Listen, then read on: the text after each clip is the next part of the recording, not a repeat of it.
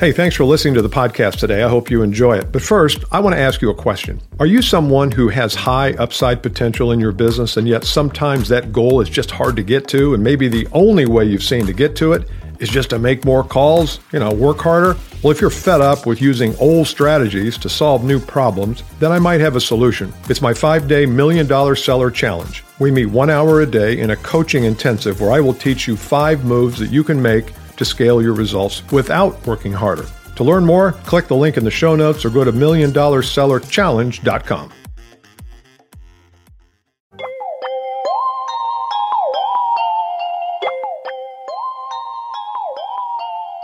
Hey, everybody, back at the Bill Caskey podcast. Glad you're here. As I said earlier, we've got people on video watching. If you want to watch this, if you're just a listener, and you'd like to see me, I don't know why, but if you'd like to see the setup here and how we do things, and also when I do go live, I talk to the audience for a little bit prior to going so that uh, give them some sense of what we're wanting to accomplish. So I'm glad you're here today. My name is Bill Caskey. I uh, do this podcast every week. We typically release on Wednesday. If you're brand new to the fold, to the family, we do uh, every Wednesday, usually 15 minutes or so. And I like to talk about things that I don't hear about in the world. I want this to be a place that you can come and hear content, ideas, strategies to help you grow your business, grow your personal skills that you might not hear anywhere else. Now, threading that needle, I mean, I don't know what everybody's talking about. I do know that I like counterintuitive things. I like the counter narrative. I like things that set you apart from everybody else in the world. And so that's what I uh, aim to do on this. If you'd like to get a hold of me and talk about how I can help uh, you train your team or, or, yourself, you can go to billcaskey.com. Be happy to jump on a call with you. I've got a couple calls this week actually from listeners.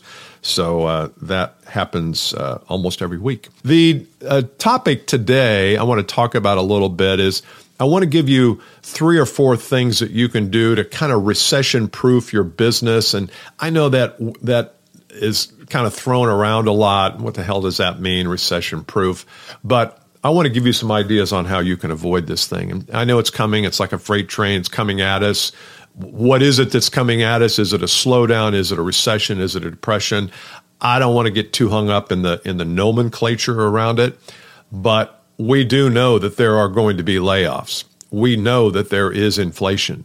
We know that there's going to be a slowdown. So you'll have to listen to the economist of your choice and decide who you want to believe. Some people say, ah, nothing, just a blip. Some people are like, oh my God, this is. So once again, as with anything, whether it's COVID or politics, there are extremes.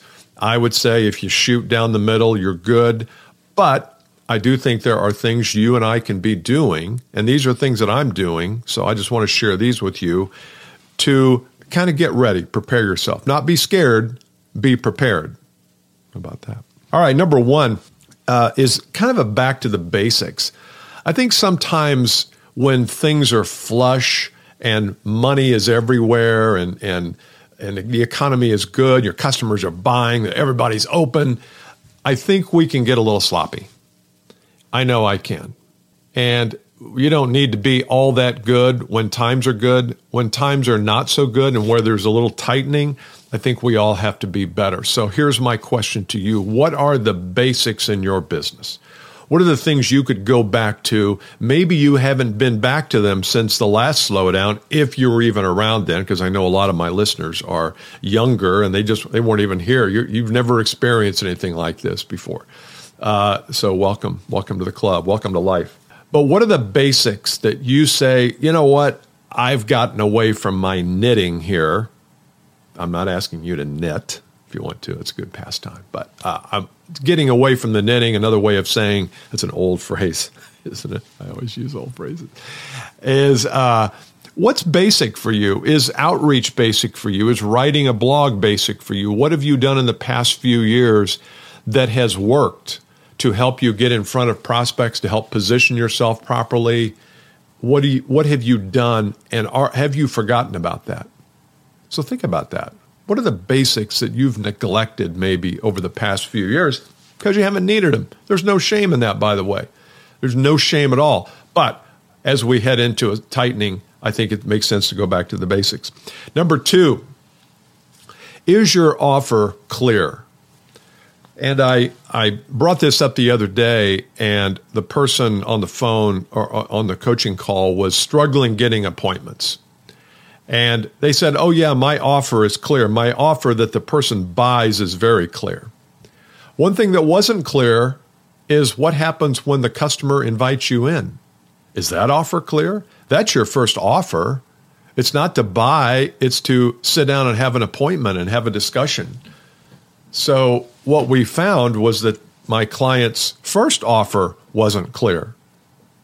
And if you're struggling to get appointments, then I would recommend you get very clear on if the person invites you in and you have a meeting, tell me about what happens.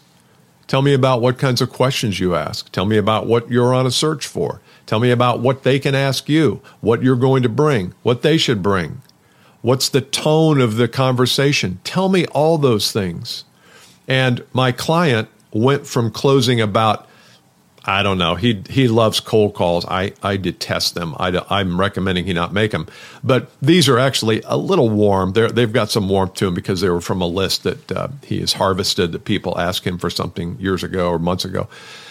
His his number went from like five percent of close to twenty five percent of close. He five xed his close rate by very simply sharing what's going to happen if you invite me in. So that's an example of clarity of offer. Now, sometimes when we think of offer, we don't think of that offer. We think of the big offer, which I also think you should be clear about. If you haven't written that down and documented it in a PDF format or something, then you need to. All right, number three, final one is your value. You know, I think your value is different today and heading into this winter, this fall, than it was in the last 10 years a lot of people didn't need help necessarily with growing their business if your value is tied to business growth. If it's not, then that's okay too. But the question is, what is your value? The value that you bring, what is it tied to in the customer's business?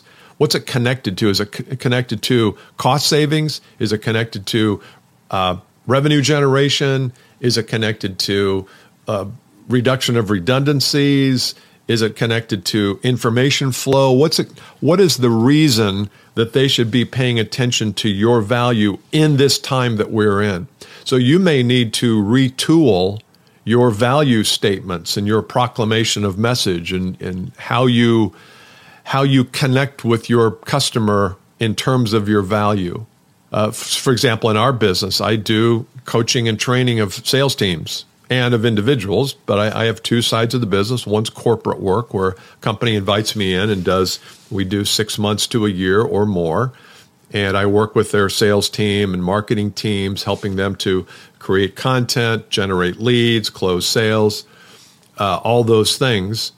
Uh, my business position probably won't change that much because the fact is they still need that. In fact, they probably need it even worse today because opportunities are not falling off trees like they were in the last three or four years.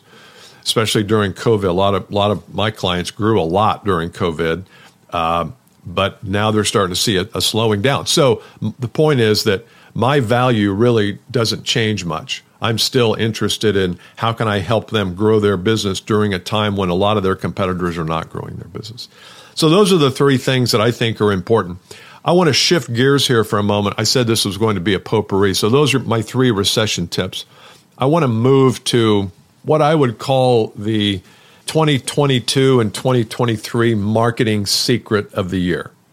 It's the it's the marketing secret of the year, and I just came up with this this this morning actually.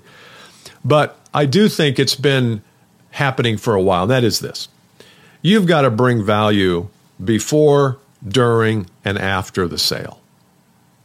It used to be that the only time you needed to bring value was at when they bought. So the customer, the client hands you a check and boom, you drop into action and everything's moving and you're bringing value. I think that's a thing of the past. I'm not saying bringing value after they buy is a thing of the past. I'm saying that I think you need to be bringing value prior to the sales process, during the sales process, and after the sales process. So we'll call this BDA before, during, and after. So, how could you bring value before the sales process? Well, things like this. I'm bringing value to you today, and my hope or my thinking is that a certain percentage of you will like what you're getting, tune in next week, like it that tune in the next week and so you you and I will develop a digital relationship here. And if I bring you enough value at some point you will need to talk to me or want to talk to me about your team or yourself. You might want to sign up for a webinar that we do. Anyway, there's some kind of call to action or offer that I'm going to make. And you're going to say, you know what? I like what Bill's talked about. I would like to hear more. I think I, would like to pursue a relationship more than just digital with him. So that's an example of me offering value to you before the sale. You can do this in your business too. This is not just my business. You can do it in your business. You could do a podcast or a week. You could even do a weekly video series on LinkedIn where you just answered questions from people that you got during the week. Maybe you do it on a Friday at noon and you take all the questions and all the concerns that your prospects and people you've talked to throughout the week have had and you turn it into something of value. So that way people see you as a purveyor of value. They see you connected with the word value. Every time I hear Bill, he brings me value. Every time I see Lisa, she brings me value. And so that's the before part. During the sales process, I think the sales process that you create needs to have value. Most don't.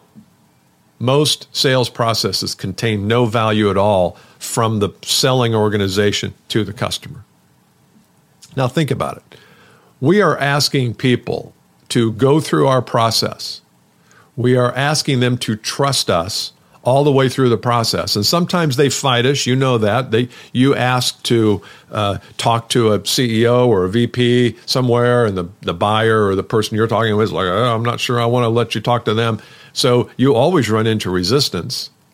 But if you're constantly bringing value during the process itself, you will they will be more likely to follow your process. If you bring no value, if your sales process is all about shoving people through to get them to the end, if that's the only thing your process is good for, don't be surprised when people don't follow you. They won't. They just won't. So that's the during part. Before prospects, dur- during the sales process, and then after. And of course, I don't need to go into after. But don't forget the during part. I, I know that uh, we're not very good at the before. We're very, really not very good at the during. And so you need to be figuring out how can you, during the sales process, bring value to your customer. Not just by showing up with your smiling face. I think that's awesome, but I think it's got to be more than that. So I hope that has helped today. So we got three recession tips. I did a little BDA. Glad you joined me today. Make sure you join me uh, Monday mornings generally. Make sure you subscribe to the channel on YouTube and click the notification bell, and you know the drill. But that way you will be notified when we do go live. I'll see you next time.